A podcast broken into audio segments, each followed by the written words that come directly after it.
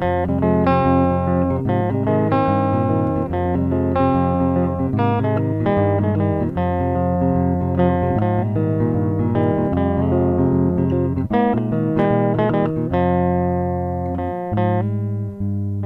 bin als Licht in die Welt gekommen, damit jeder, der an mich glaubt, nicht in der Finsternis bleibt. Ein Glühwürmchen. Und damit herzlich willkommen zurück aus der Sommerpause. Ich bin Hai Happen. Und ich bin der Schredder und ihr hört Phantomschmerz. Und Fun Fact, ich war gerade sehr, sehr lange verwirrt von diesem Zitat, weil, also das ist ja ein Zitat von Jesus aus der Bibel. Und ich war immer so, hä, ich kenne das irgendwie anders mit, ich bin das Licht der Welt. Da musste ich erstmal googeln, habe gerade rausgefunden, das sind tatsächlich zwei verschiedene Bibelstellen. Haha. Das war jetzt Johannes 12. Das, was ich kenne, ist Johannes 8, glaube ich. Wenn ich es jetzt nicht falsch rum gesagt habe. Again what learned. Ein bisschen Bibelkunde mit Hai haben. Das ist ja fast wie bei den Anfängen des Podcasts. Stimmt. Damals, als wir noch sehr viel über Religion geredet haben. Das hier mit äh, Ich bin das Licht der Welt, das war, glaube ich, sogar mein Konfirmationsspruch, wenn ich das richtig in Erinnerung habe. Ich glaube, meiner war äh, Glaube, Liebe, Hoffnung, irgendwas damit. Ich weiß es nicht mehr.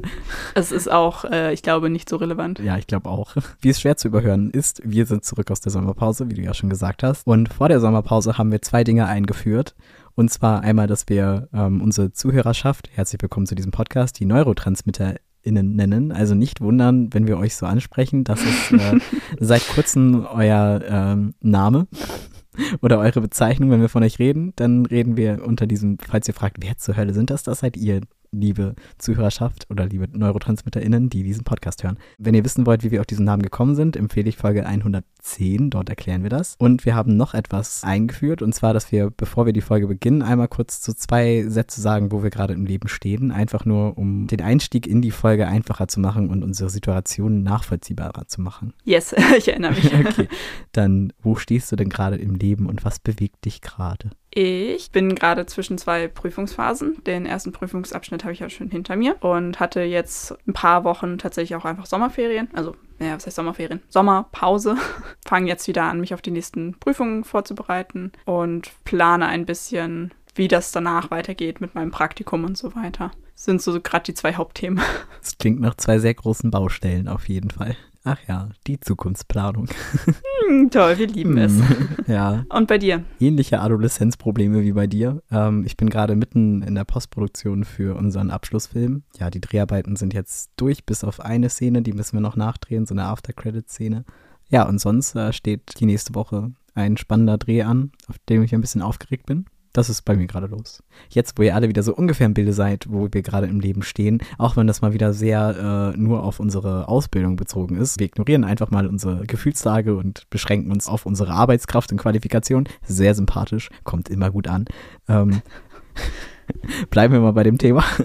Wir haben ja unter anderem die Sommerpause gemacht, weil du in deinen Prüfungen bist und dein Examen gemacht hast und weil äh, ich auf Produktion war, also verschiedenen Drehs. Wir wollen die nächsten zwei Folgen mal ein bisschen darüber berichten und zwar staffeln wir das einmal in High Happen Sommer und Shredder Sommer und wir fangen mit High Happen Sommer an. Ich würde dich erstmal fragen, du hast ja jetzt dein Examen gemacht. Wie war das denn für dich? Wie liefen die Prüfungen? Und äh, vielleicht fangen wir mal vorne an. Wie hast du dich eigentlich so auf die Prüfungen vorbereitet und was waren so deine, deine Sorgen und Ängste davor? Also einmal vorneweg, damit alle wieder im Bilde sind. Äh, ich mache ja die Ausbildung zur PTA, also zur pharmazeutisch-technischen Assistentin. Die Ausbildung ist rein schulisch, beziehungsweise ich hatte jetzt zwei Jahre lang Berufsschule am Stück und muss jetzt noch ein halbes Jahr lang ein Anerkennungspraktikum machen. Tatsächlich jetzt so durch die Prüfungen durch haben, also habe ich so mit meiner Klasse oder mit meiner Prüfungsgruppe zusammen festgestellt, das ist eine der anspruchsvollsten Ausbildungen, die es so gibt. Ich muss insgesamt elf Prüfungen ablegen. Ja, natürlich jetzt irgendwie so mit einem Studium oder sowas verglichen ist es vermutlich relativ chillig, aber es ist einfach viel. Man muss wahnsinnig viel lernen, es sind viele Prüfungen und es ist einfach ein sehr, sehr hoher Druck, der da, wie ich persönlich finde, teilweise auch ein bisschen künstlich erzeugt wird. Also meiner Meinung nach könnte man da einige Dinge ändern, die es schon deutlich entspannter machen würden, aber das ist ein ganz anderes Thema. Ach ja, das gute Bildungssystem. Ja, für den Jahrgang nach mir gibt es ein bisschen Hoffnung. Es gab jetzt am Jahresbeginn das PTA-Reformgesetz. Da wurden auch einige Sachen zur PTA-Ausbildung und zur Prüfungsverordnung geändert. Das ist schon mal richtig, richtig gut. Aber ja, gilt natürlich für mich alles nicht. Ich äh, lege meine Prüfungen noch nach der alten Prüfungsverordnung ab. Genau, und es hat bei uns angefangen mit den schriftlichen Prüfungen. Es waren vier Stück. Das waren Arzneimittelkunde, Botanik, Chemie und Galenik. Also Galenik ist quasi alles zum Thema Arzneimittelherstellung, also Arzneiformen und wie man sie herstellt und was es da so an Besonderheiten jeweils gibt. Und dann hatte ich noch drei praktische Prüfungen. Einmal halt Chemiepraktikum, Galenikpraktikum und Achtung, komisches Wort, Drogenkunde-Praktikum. es ist so geil. Es klingt so falsch, aber Drogenkunde ist tatsächlich einfach nur die Kunde von Arzneipflanzen beziehungsweise als Teedrogen getrocknet. Aber es heißt halt Drogenkunde. Genau, und was jetzt noch auf mich zukommt, das ist dann ähm, Ende August. Nach Wacken noch zwei Wochen sind die mündlichen Prüfungen. Das ist dann Gesetzeskunde, Medizinproduktkunde und Gefahrenstoffkunde. Wie habe ich mich auf die Prüfung vorbereitet? Ich muss sagen, ich bin relativ zufrieden, wie ich das so gemacht habe. Auch so, wenn ich es ein bisschen mit dem vergleiche, was mir MitschülerInnen erzählt haben. Ich habe halt mich wirklich bemüht, schon während der zwei Jahre Schule so viel es geht vorzubereiten. Also halt, ähm, sprich, immer Lernzettel zu schreiben. Also wir haben halt von unseren Lehrkräften immer Kompetenzlisten bekommen, die so ein bisschen als Orientierung gedient haben und darauf basierend halt die Lernzettel zu schreiben. Und ich persönlich kann sehr gut mit Lernkarten lernen, also halt, ich habe alles Mögliche an Fachvokabular, aber auch einfach Wirkstoffe, Fertigarzneimittel und so weiter, wie Vokabeln quasi mit Karteikarten auswendig gelernt und habe da halt immer schon versucht, das, was ich schon habe, während der zwei Jahre immer schon, ja, alles direkt in dieses Format zu übertragen. Das hat mir tatsächlich jetzt auch echt ganz gut geholfen, weil es einfach, man hat es irgendwie schon so vorbereitet und musste dann, ich sag mal, nur noch auswendig lernen. Das hat mir, glaube ich, in der Prüfungsvorbereitung schon relativ viel Stress genommen. Ich hatte ja, ich glaube, im März und im Mai jeweils noch Ferien da habe ich natürlich immer schon viel vorbereitet. Und so emotional? Tatsächlich emotional ging es eigentlich bei mir, was aber, glaube ich, auch daran liegt, dass mein Abitur ja noch gar nicht so lange her ist und ich das Gefühl hatte, dass es so vom, ich sag mal, vom Anspruch ähnlich beziehungsweise Abitur eher noch ein Stück drüber ist. Von der Menge an Stoff, den ich lernen musste, war Abitur auf jeden Fall weniger. Aber gut, das liegt, glaube ich, auch einfach daran, dass man ja oder dass ich im Abitur halt auch so Fächer hatte wie Deutsch, Englisch.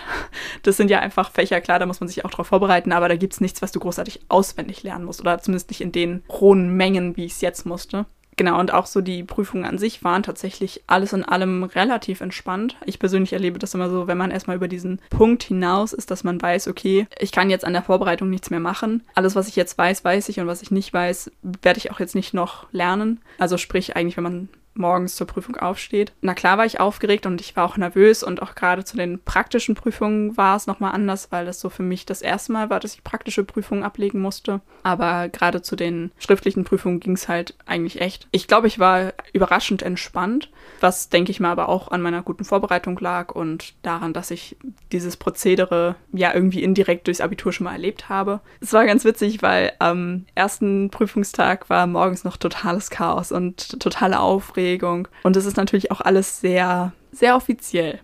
Und es war ganz niedlich, weil die Lehrkräfte teilweise gefühlt aufgeregter waren als wir selber. Oh. Und ähm, alles halt total, ja, alles wird kontrolliert und total, ja, eben total offiziell irgendwie. So, es gibt halt eine Prüfungsverordnung, an die wir uns halten müssen und so. Es fing schon immer damit an, dass wir halt unsere Handys und Kopfhörer und wenn es da ist, halt Smartwatches abgeben mussten und das wurde auch abgehakt. Und halt unsere Taschen und so weiter mussten halt auch in einem separaten Raum äh, gelagert werden. Also unser Jahrgang hat als gesamte Gruppe die Prüfungen alle zusammen abgelegt, aber wir wurden einfach nach Alphabet sortiert in zwei Gruppen eingeteilt. Was ich tatsächlich sehr angenehm fand, weil du halt diese Gruppe an Leuten dann die ganzen zwei Wochen immer hattest. Also du musstest nicht, dich nicht jedes Mal auf neue Leute einstellen, sondern du wusstest, wer da ist. Nach der ersten Prüfung wusste man, welche Leute eher nervig sind und welche nicht.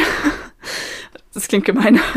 ja, und dann waren wir halt in, in unseren getrennten Räumen und äh, was sehr witzig war, es mussten am Anfang immer noch zwei Paragraphen aus, aus dieser Prüfungsverordnung vorgelesen werden. Und wir mussten dann auch unterschreiben, dass wir das äh, zur Kenntnis genommen haben. Also halt irgendwie Rücktritt von der Prüfung und Versäumnis. Und wir mussten auch immer den Ich bin gesund Zettel unterschreiben. War ganz niedlich. Also wir mussten halt unterschreiben, dass wir uns prüfungsfähig fühlen. Ja, und dann waren halt die Prüfungen und dann hat man halt abgegeben und dann wurde nochmal unterschrieben, dass du dein Handy wieder eingesammelt hast und dann konnte man gehen. Also das war, das war dann tatsächlich meinem Empfinden nach relativ entspannt, aber ich glaube, das liegt eben auch daran, dass ich im Verhältnis zu anderen Personen, glaube ich, relativ wenig Prüfungsangst habe.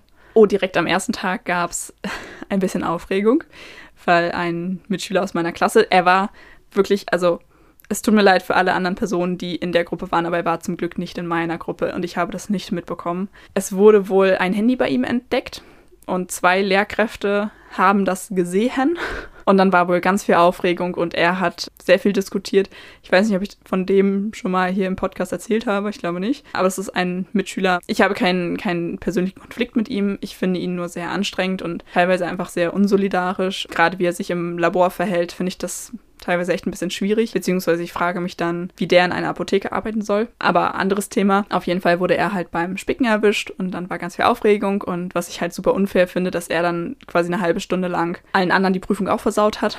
Dadurch, dass er halt sich nicht hat beruhigen lassen, so alle waren halt abgelenkt. Alle mussten bis zum Ende bleiben, keiner konnte früher abgeben. Ja, und dann hinterher hat er im Klassenchat auch noch zwei Mädels aus meiner Klasse gedroht, von wegen, die hätten ihn verpfiffen, was nicht stimmt. Unabhängig davon, ob es stimmt oder nicht, es, es ist halt einfach einfach keine Art, Leute dann zu bedrohen. Mhm. Also eine Freundin von mir wurde danach halt immer von ihren Eltern zur Prüfung gebracht und wieder abgeholt, weil sie halt so viel Angst hatte oder sich so unwohl gefühlt hat. An dieser Stelle liebe Grüße, Zeynep, ich hoffe, es geht dir gut.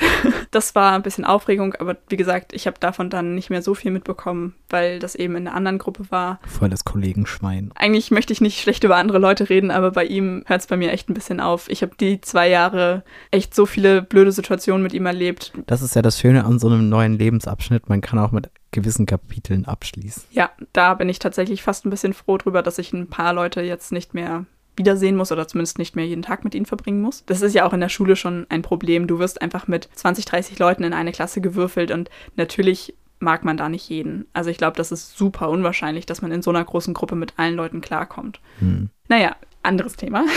genau, und dann hatten wir halt die vier schriftlichen Prüfungen. Da war aber ansonsten, glaube ich, nichts Aufregendes. Bevor wir zu den schriftlichen Prüfungen kommen, wie läuft so eine praktische Prüfung ab? Also wie kann man sich das vorstellen? Müsst ihr da irgendwas zusammenmixen? da haben wir am letzten Tag in unserer Prüfungsgruppe auch noch drüber geredet. Es ist sehr, sehr schwer, fach, fachfremden Personen zu erklären, warum so eine Galenik-Prüfung so anstrengend ist. Also in Galenik mussten wir vier Präparate herstellen, die bekommt man willkürlich zugeteilt. Ich musste eine Creme herstellen und ein Gel und Kapseln und Gott, was war denn das vierte? Augentropfen. Ich musste Augentropfen herstellen, jetzt habe ich sie da. Wie gesagt, in Galenik gibt es ja allgemein einen relativ festen Rahmen, in dem man halt Dinge herstellt. Man muss ein Herstellungsprotokoll schreiben und halt auch dokumentieren, was man da so macht, auch währenddessen. Und am Ende gibt es halt Punkte sowohl für das Protokoll, also ob da alles formal richtig ist und ähm, ob das im Nachhinein alles nachvollziehbar ist, was du gemacht hast. Und dann natürlich das Präparat an sich, also ob das halt den galenischen und pharmazeutischen Ansprüchen genügt, ob das zu dem passt, was du in dein Protokoll geschrieben hast. Und dafür hatten wir dann insgesamt, ich glaube, sechs Stunden Zeit. Wie gesagt, das ist, glaube ich, für außenstehende Personen schwer nachzuvollziehen, warum das so stressig ist, äh, eine Salbe herzustellen, wenn du unter Zeitdruck bist, weil man sich das, glaube ich, von außen schwer vorstellen kann, wie wie aufwendig das ist, weil ich glaube, viele denken halt, wenn man irgendwie, ja, ich stelle jetzt eine Creme her, ja, ich rühre da so ein bisschen was zusammen, aber das ist es halt leider nicht. Du musst ja garantiert irgendwas abwiegen und sowas und die ganzen Sachen kennen. Allein wenn mir da jemand auf die Finger guckt, würde ich schon ausrasten. Ja, das kommt dazu, dass die Lehrkräfte halt alle sehr aufmerksam waren und ähm, genau, man hat auch Punkte dafür bekommen, wie man sich halt so im Labor verhält, wie dein Arbeitsplatz aussieht, wie du so arbeitest. War ganz witzig. Wie gesagt, ich habe Augentropfen hergestellt und die müssen ja unter aseptischen Bedingungen hergestellt werden. Das heißt, man muss den ganzen Stuff Stuff, den man dafür benutzt, also alle Gefäße, Utensilien vorher im Trockenschrank sterilisieren. Und etwas, was wir bis dahin nie machen mussten, ich vermute mal aus Umweltschutzgründen, weil es sonst einfach absurd viel Müll produziert hätte. Wir mussten in der Prüfung ein Haarhäubchen tragen. Das mussten wir im Unterricht nicht, weil alles, was wir herstellen, natürlich sowieso nicht an irgendwen abgegeben oder benutzt wird. Wir haben ja teilweise nicht mal echte Wirkstoffe. Dementsprechend ist es irgendwo egal. Wir haben natürlich versucht, immer alles so weit zu simulieren oder zu spielen, als wäre es echt. Aber ich kann auch verstehen, verstehen, dass an manchen Punkten oder in manchen Bereichen dann doch Abstriche gemacht werden, eben, wie gesagt, der Umwelt zuliebe, weil wenn dann ständig 40 Leute so ein Häubchen tragen, was du ja wirklich nur einmal benutzen kannst und dann wegschmeißt, ist es einfach, es ist nicht notwendig. Dementsprechend habe ich in der Prüfung das erste Mal so ein Häubchen getragen und äh, ich habe mich so bescheuert gefühlt, weil alle um dich rum machen ja irgendwie was anderes. Also klar, natürlich ein paar Präparate doppelten sich und irgendwer macht das gleiche wie du, aber ja nicht zum gleichen Zeitpunkt. Das heißt, du rennst dann da als einzelne Person mit so einem Häubchen rum. Ich habe mich so bescheuert gefühlt. Aber naja, für Punkte macht man alles. Was natürlich in Prüfungen sehr angenehm ist, dass du einfach so dein Ding machen kannst. Dich spricht niemand an, dich fragt niemand was. Du kannst dich halt wirklich komplett auf dich selber konzentrieren, kannst alles in deinem Tempo machen. Das finde ich tatsächlich sehr, sehr angenehm. Ja, und auch, dass dir Menschen dabei zugucken, was du tust, das kannten wir natürlich auch schon aus dem normalen Praxisunterricht. Also das war jetzt nicht ganz so neu. Aber ja, schon in der ersten Prüfung war es irgendwie ein bisschen gewöhnungsbedürftig, dass es dann doch jetzt plötzlich alles so hochoffiziell ist. Wir haben zwar vorher versucht, das immer so ein bisschen zu simulieren. Also wenn wir halt eine, quasi eine Klausur geschrieben haben, in Anführungszeichen, haben wir halt versucht, die praktischen Prüfungen so gut es geht unter äh, also unter Prüfungsbedingungen zu simulieren. Aber wenn man weiß, dass jetzt ernst ist, dann ist das natürlich doch nochmal was anderes. Und das waren dann meine zwei Wochen Prüfungen. Krass. Wie gesagt, ich habe persönlich nicht so das Problem mit Prüfungen, aber gerade gegen Ende hat man das dann doch sehr, sehr doll gemerkt, dass da einfach die Luft raus ist. Also gerade für die letzte Prüfung mhm. war schon so, uff, ich bin froh, wenn ich es einfach hinter mir habe. Ist ja auch voll der Ausdauerlauf, ne? Ja, total. Es ist total Ausdauerlauf. Zwei Wochen lang irgendwie jeden zweiten Tag eine Prüfung ablegen und du kommst dazwischen ja auch nicht richtig zur Ruhe, weil du ja dann dich immer auf die nächste Prüfung vorbereiten musst. Das ist schon heavy. Also, wenn ich das dann so in anderen Ausbildungen mitbekomme, irgendwie so, ja, halt eine praktische und eine schriftliche Prüfung, vielleicht noch eine mündliche und dann war es das, denke ich mir so, ja, Schön wär's. Was jetzt noch auf mich zukommt, sind halt eben die mündlichen Prüfungen, habe ich ja am Anfang schon erwähnt. Da weiß ich noch nicht, wie ich mich da fühle. Auch da glaube ich, dass es vom Konzept her nicht anders oder nicht schlimmer wird als meine mündliche Prüfung im Abitur. Da war das ja auch schon irgendwie, dass da halt PrüferInnen mit im Raum sitzen, die du nicht kennst. Ähm, mehr Leute, als man das sonst gewohnt ist. Das wird halt jetzt auch wieder so sein. Also halt zwei deiner Lehrkräfte prüfen dich und dann sitzen vom Prüfungsausschuss und noch irgendwelche anderen Leute mit in der Prüfung. Also ich glaube, das sind dann mindestens vier, eher sechs Personen. Das ist natürlich schon unangenehm, finde ich, wenn man halt da sitzt. Vier bis sechs Leute gucken nur auf dich und dann das Ganze gleich dreimal. Ist schon anstrengend. Mhm. Ja, das glaube ich dir. Und ich persönlich bin einfach kein Fan von mündlichen Prüfungen. Wer ist das schon? Aber du hast halt irgendwie diesen Stress. Wenn dir jemand eine Frage stellt, dann musst du die auch gleich beantworten. So in der Klausur hast du immer noch irgendwie dieses Backup, okay, ich weiß das gerade nicht oder ich muss da gleich noch mal ein bisschen drüber nachdenken. Ich mache erstmal was anderes. Das hast du halt in der mündlichen Prüfung nicht und das finde ich sehr, sehr unangenehm. Also einfach, dass dir Leute beim Denken zugucken. Oder noch souverän. Oh Gott. Ja. Ja. Aber ich wünsche dir auf jeden Fall ganz viel Glück und ich glaube, dass du das sehr gut meistern wirst. Und was das Gemeine ist, wir erfahren erst nach Ende der letzten Prüfung, ob wir überhaupt bestanden haben oder nicht. Wie gesagt, es sind mit der Prüfung nach dem Praktikum elf Prüfungen insgesamt, also in diesem Prüfungsabschnitt zehn Stück. Ich glaube, die Durchfallquote ist irgendwo bei 25 Prozent, wenn ich es richtig mitbekommen habe. Also für alle Prüfungen. Und es ist halt auch einfach bei dieser Menge an Prüfungen ist die Wahrscheinlichkeit auch einfach höher, dass da irgendwo zwischendrin irgendwas nicht geklappt hat. Also es ist echt nicht ungewöhnlich, dass irgendwo irgendwer durchfällt. Und das habe ich tatsächlich auch in der Apotheke so erlebt oder was die anderen PTAs so erzählt haben, dass da einige mit bei waren, die halt irgendein Fach nicht geschafft haben. Das ist keine Schande. Es ist nur irgendwie ein bisschen nervig, weil man das halt dann nochmal machen muss. Also man muss nur die Prüfung wiederholen, die man nicht geschafft, nicht geschafft hat. Aber diese Prüfungen sind halt eben, weil ja auch Leute von der Behörde dabei sein müssen, ist das halt immer nur jedes halbe Jahr. Das heißt, du musst ein halbes Jahr warten, bis du zur Wiederholungsprüfung darfst. Ich bin gespannt also so, ich, ich merke, dass ich es alles schon sehr erfolgreich verdrängt habe. Was, glaube ich, ganz gut ist, weil man sonst diese Zeit, diese Wartezeit einfach nicht, nicht aushält. Ich weiß auch schon gar nicht mehr, was ich in den schriftlichen Prüfungen so für Themen hatte, was für Fragen gestellt wurden, weiß ich nicht mehr. Ich habe eigentlich so im Allgemeinen ein ganz gutes Gefühl, beziehungsweise das Gefühl, dass ich mich überall gut genug vorbereitet habe oder meinen Ansprüchen genügend vorbereitet habe. Ja, bei den praktischen Prüfungen weiß ich nicht so ganz. Da kann halt einfach sehr viel schiefgehen. Da kann man auch einfach wahnsinnig viel Pech haben. Also da würde ich es tatsächlich nicht mal ausschließen, dass ich da irgendwo durchgefallen sein könnte. Einfach wie gesagt, weil es teilweise einfach auch ja, Glück ist so. Mein Bauchgefühl sagt mir, dass ich bestanden habe, aber ich will es auch nicht beschreien. Und es wäre jetzt für mich auch nicht super überraschend, wenn ich irgendwo durchgefallen wäre. Wahrscheinlich auch nicht so super dramatisch, ne? Nee.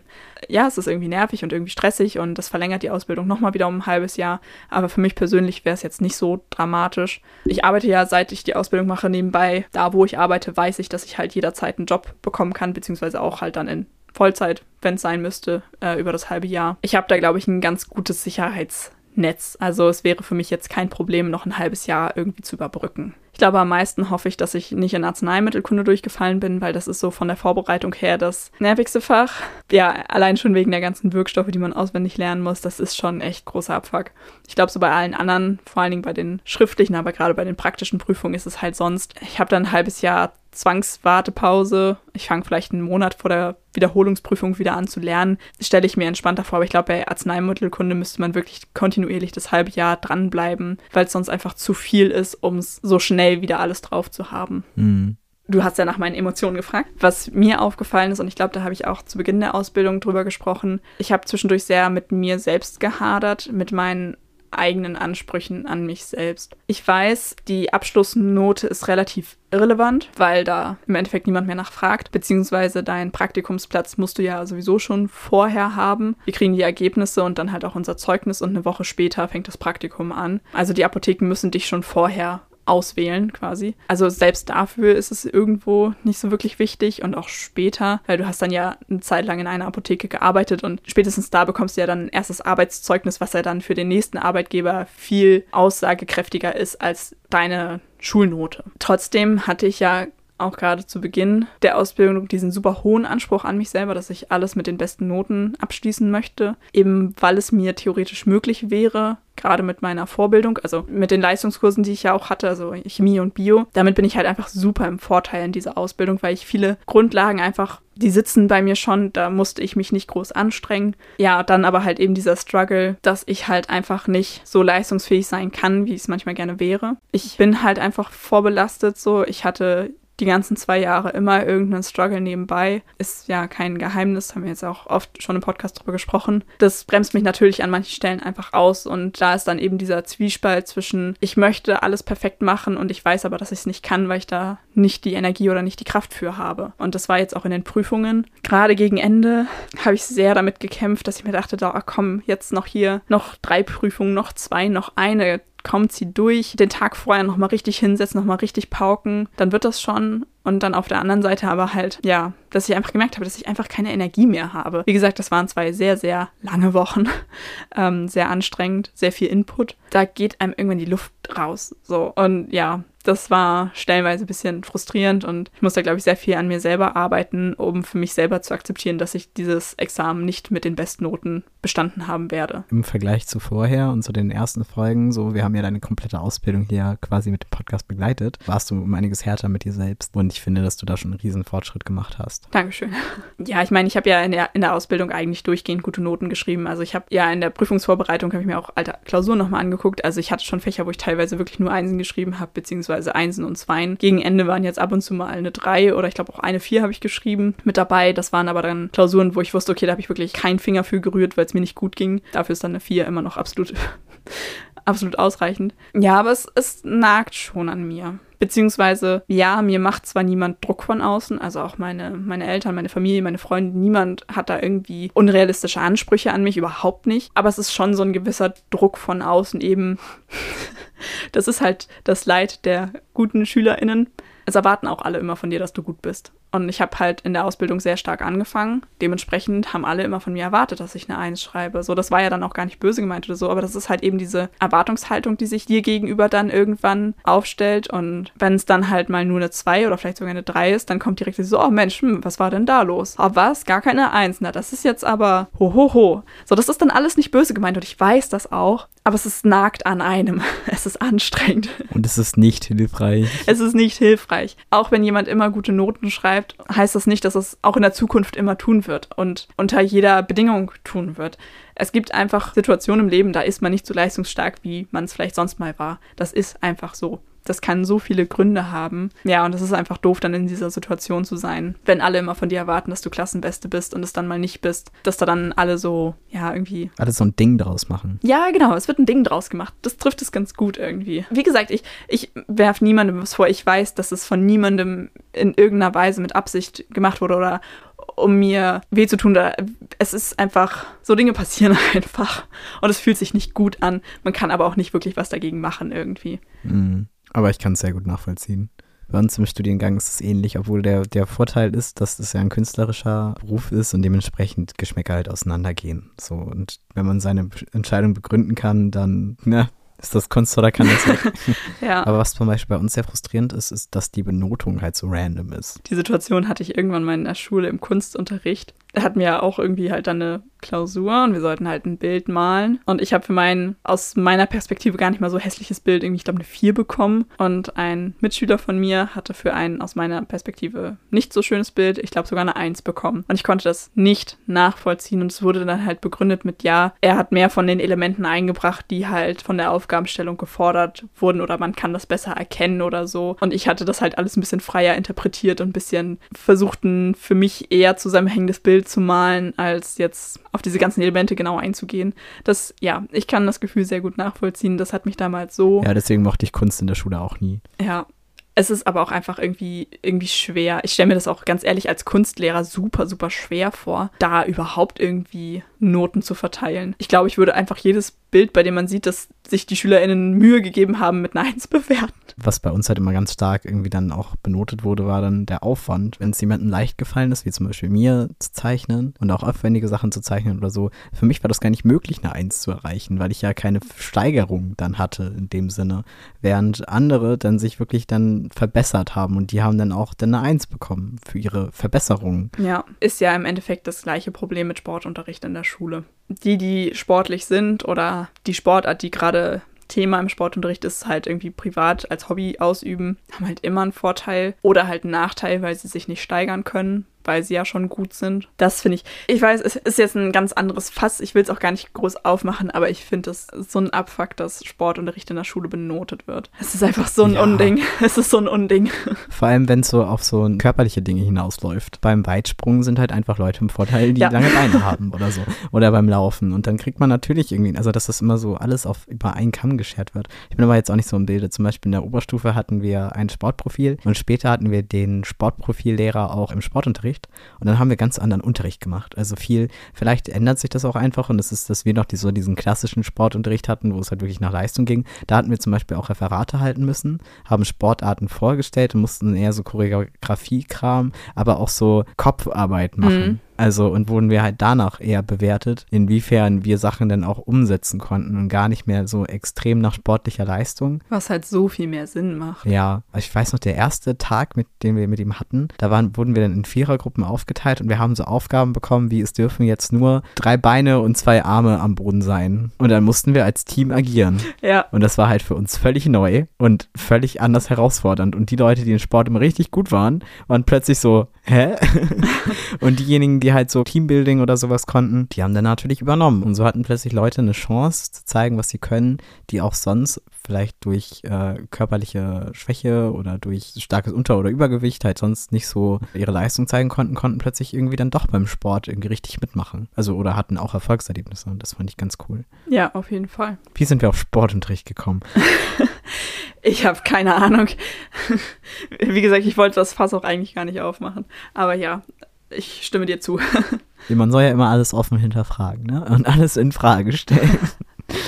Ich weiß nicht, ob zwei äh, dafür nicht wirklich qualifizierte Leute sich darüber unterhalten sollten, aber eine Meinung können wir ja immer irgendwie bilden. Genau, also liebe NeurotransmitterInnen, wenn ihr dazu Gedanken habt, dann schreibt uns die gerne. Vielleicht ist ja die eine oder andere Sportlehrerin dabei und kann uns mal erklären, wie das eigentlich so, was es damit auf sich hat und wie vielleicht die andere Seite ist. Wir kennen ja jetzt nur die, die Sicht der SchülerInnen. Also wenn da jemand sich auskennt, gerne her damit. Wir freuen uns. Ja, um nochmal zum Thema Prüfung zurückzukommen. Ich habe im Vorfeld der Aufnahme überlegt, wie viel ich hier erzählen möchte, habe mich jetzt aber dazu entschieden, dass ich da offen drüber reden möchte, eben weil, naja, dafür haben wir halt irgendwie einen Podcast.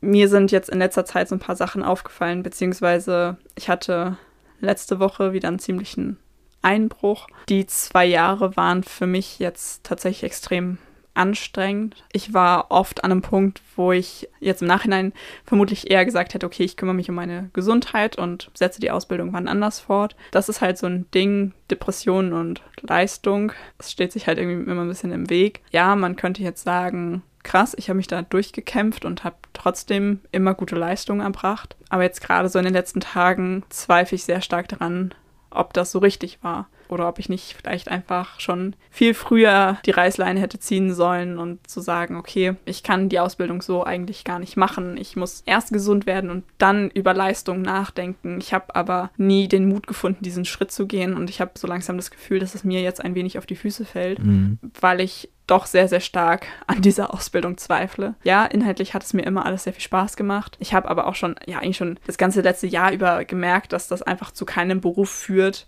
den ich gerne ausüben möchte. Hatte aber auch super viel Hemmung, da irgendwie was dran zu ändern oder die Ausbildung abzubrechen, weil ich irgendwie noch mit diesem Bild aufgewachsen bin, was du anfängst, musst du auch zu Ende bringen. Mhm. Das beschäftigt mich gerade in den letzten Tagen sehr doll. Ich muss ja jetzt für die Ausbildung noch das Anerkennungspraktikum, also die Formulatur machen. Das wäre eigentlich ein halbes Jahr. Ich habe aber schon vor einer ganzen Weile festgestellt, dass das für mich eigentlich ein Ding der Unmöglichkeit ist, eben weil ich die Arbeit in der Apotheke sehr schwierig finde. Es ist halt auch einfach eine anstrengende Aufgabe oder eine anstrengende Arbeit allgemein. Aber gerade für mich mit meinem Hintergrund sind da ein paar Dinge mit bei, die mich sehr, sehr, sehr viel Kraft kosten. Und ich bin mir einfach nicht sicher, ob ich das durchhalte für sechs Monate. Und ob es sich lohnt, sich da, wenn, wenn es sowieso keine ernsthafte Perspektive ist, sich dafür so in Gefahr zu begeben. Ja, genau. Die eigene Gesundheit so heftig zu gefährden. Finde ich richtig, richtig gut, dass du das ansprichst. Ich meine, ja, bis jetzt bin ich im Leben irgendwie trotz Depressionen immer irgendwie klar gekommen oder ich glaube, ich bin schon recht weit gekommen. Aber ich habe das Gefühl, es ist gerade jetzt, was das Praktikum angeht, eine sehr schmale Gratwanderung zwischen, okay, ich mache das halt noch fertig und kann mich danach dann neu orientieren und dann wird es vielleicht besser. Sowas kann aber halt auch daran enden, dass man dann den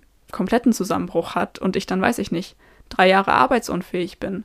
Das kann halt auch passieren. Ich weiß nicht so ganz, wie ich dazu stehe oder wie ich zu mir stehe oder wie ich damit umgehen möchte oder wie ich weitermachen möchte. Ich habe auch in Absprache mit meiner Therapeutin und ganz vielen anderen lieben Menschen jetzt erstmal äh, oder beschlossen, ähm, dass ich das Praktikum in Teilzeit machen werde, also halt nur die Hälfte der Stunden pro Woche, aber dafür dann halt über ein Jahr gestreckt, nicht über sechs Monate. Und auch nebenbei eine Beschäftigung ausüben werde, die mir sehr viel Spaß macht. Also ich werde nebenbei weiter im Einzelhandel arbeiten, da wo ich ja jetzt arbeite, weil das für mich ja ein ziemlicher Safe Space ist, weil ich mich auch mit meinen KollegInnen sehr gut verstehe und meine Arbeit da wirklich sehr wertgeschätzt wird und mir das immer sehr viel gibt. Aber auf der anderen Seite, da ist dann immer so eine, so eine penetrante, nervige Stimme in meinem Hinterkopf, die sich so denkt, ach, zieh's doch einfach durch wie alle anderen. Mach einfach sechs Monate, dann hast du es hinter dir. Weil ich meine, ja, ich entlaste mich zwar mit der Teilzeit, aber ich verlängere auch die Zeit, bis ich was anderes machen kann. Ich habe aber auch wahnsinnig Skrupel davor, die Ausbildung jetzt abzubrechen, weil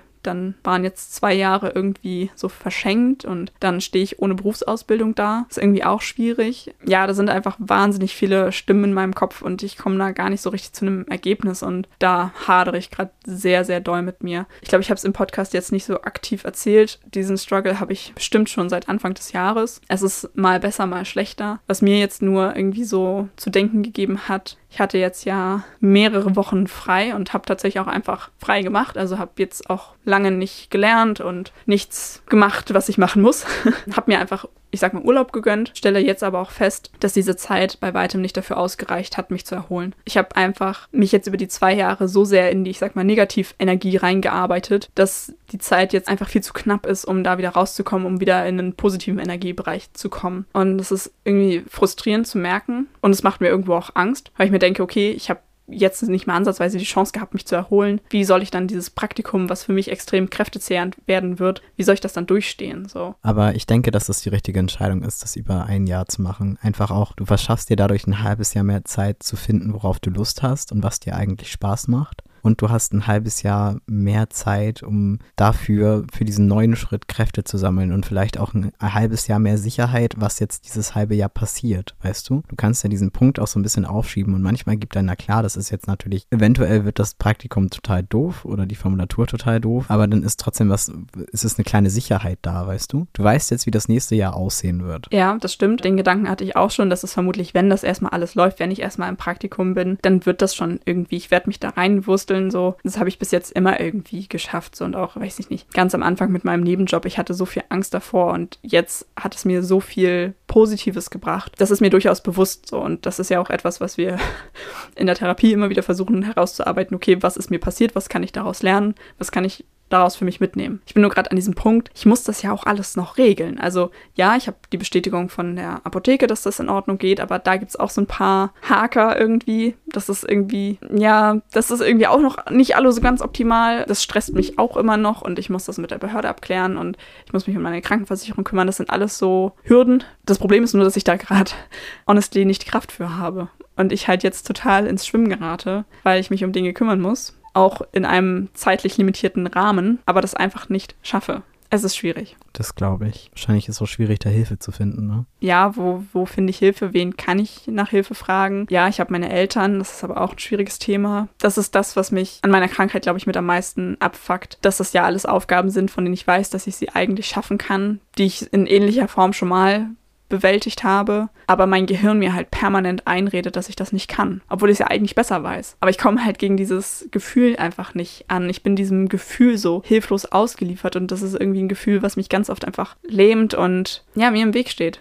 Und ich kann es gefühlt nicht überwinden oder ich, ich weiß nicht wie. Beziehungsweise ich bräuchte vermutlich einfach viel mehr Erholung, die ich momentan aber irgendwie nicht bekomme. Ach Mann, das tut mir leid. Ich wollte es eigentlich jetzt nicht noch so doll ins Negative ziehen, aber das ist etwas, was mich halt momentan einfach, einfach beschäftigt und vielleicht ist da draußen ja irgendwer, der den Struggle nachempfinden kann. Und ähm, was ich sagen möchte, wenn du dich ähnlich fühlst, du bist nicht alleine. Es gibt wahnsinnig viele Menschen, die ähnlich empfinden oder ähnliche Struggle durchmachen. Ich würde jetzt sagen, ach, das wird schon irgendwie, aber das kann ich aus meiner Position gerade irgendwie nicht nicht glaubhaft rüberbringen. Und vielleicht auch so mit dem Hintergedanken, dass das so ein kleiner Blick, ich sag mal, hinter die Fassade ist weil ich weiß, dass viele Menschen aus meinem Umfeld nicht wissen, was bei mir los ist und denken, dass ich mein Leben im Griff habe und oh krass, die zieht durch und oh, jetzt hat sie bald ihre Ausbildung geschafft und ähm, oh, die kommt ja voll klar und hat ihre eigene Wohnung, whatever. Aber das ist halt, das ist halt echt nur Fassade und hinter der Fassade bei mir bröckelt es gerade hart doll und ich weiß nicht, was ich tun soll. Man kann den Menschen immer nur vor den Kopf gucken. Man weiß nie so wirklich, was dahinter abgeht. Vielleicht auch nochmal als kleiner Appell, den Menschen um sich herum mit ein bisschen mehr Nachsicht zu begegnen, weil man einfach nie weiß, was gerade los ist. Das hast du schön gesagt. Ja, vielen Dank für deine Ehrlichkeit. Ne? Wofür hat man denn einen Podcast? ich wollte es einfach mal loswerden, einfach berichten, wie ich mich fühle und vielleicht kann irgendwer daraus irgendwas für sich gewinnen oder mitnehmen. Das würde mich freuen. Und wenn es nur das Gefühl ist, nicht alleine damit zu sein. Und wenn es nur das ist, genau. Ja, haben wir noch irgendwas Schönes für den Abschluss? Ja, was ist denn deine Dauerschleife der Woche? Deine oh Musik Gott. heilt ja oder trägt einen ja durch die schwersten Zeiten. Leider passend zur Stimmung. Drei Songs, die mich jetzt so durch die letzten Wochen getragen haben. Einmal, das ist relativ neu, Come Hell or High Water von Imminence, die übrigens auch auf Wacken sind, was mich wahnsinnig freut. Dann I Won't Back for You von, I guess, man spricht es aus, Christ Christian Gate. I don't know. Kenne ich tatsächlich auch gar nicht den Künstler. Und als letztes noch äh, SOS von Blame My Youth. Ja, die Titel sagen schon sehr viel. Ja, es tut mir leid. Hm, Aber wie gesagt, das ja, sind gerade einfach Songs, ja. die bei mir hoch und runter laufen. Deswegen, es heißt ja Dauerschleife der Woche. Dann ja, muss ich da auch meine Dauerschleifen reinpacken. Mensch. Was ist denn deine Dauerschleife der Woche? Meine Dauerschleife der Woche ist ein bisschen Back to the Roots. Blotzweg von äh, Windir und äh, Despot, ebenfalls von der gleichen Band. Uralt, aber immer wieder gut. Ich kann das ganze Album total empfehlen. Am Ende habe ich noch eine kleine niedliche Geschichte zu erzählen. Ich habe jetzt Fliegengitter vor meinem Dachfenster, was gleichzeitig eine hervorragende Fliegenfalle stellt, wie ich festgestellt habe. Peaches hatte jetzt tatsächlich das erste Mal seit sehr langem wieder Fliege zum Essen. was mich persönlich sehr glücklich macht, weil das ist einfach wahnsinnig niedlich, wenn sie Fliegen fängt. Apropos, ähm, wir haben ja irgendwann mal diese Axolotl-Trope aufgemacht. Ich habe jetzt zum ersten Mal mitgekriegt, wie ein Axolotl einem anderen das Bein abgebissen. Ja. Weirde Tiere. Ja, sehr weird. Vor allen Dingen, wow, das eine Tier hat dem anderen Bein abgebissen, aber ja, macht irgendwie nichts. Wächst ja nach. Okay, ich glaube, es ist jetzt ein guter Punkt, um den Podcast zu beenden. Dann nächste Woche mit ähm, deiner Story des Sommers. Ich freue mich auf jeden Fall drauf. Und dann würde ich sagen, wir tauchen ab. Folgt uns auf Instagram, phantomschmerz-podcast. Und bis zum nächsten Mal bei Phantomschmerz. Tschüss. Tschüss.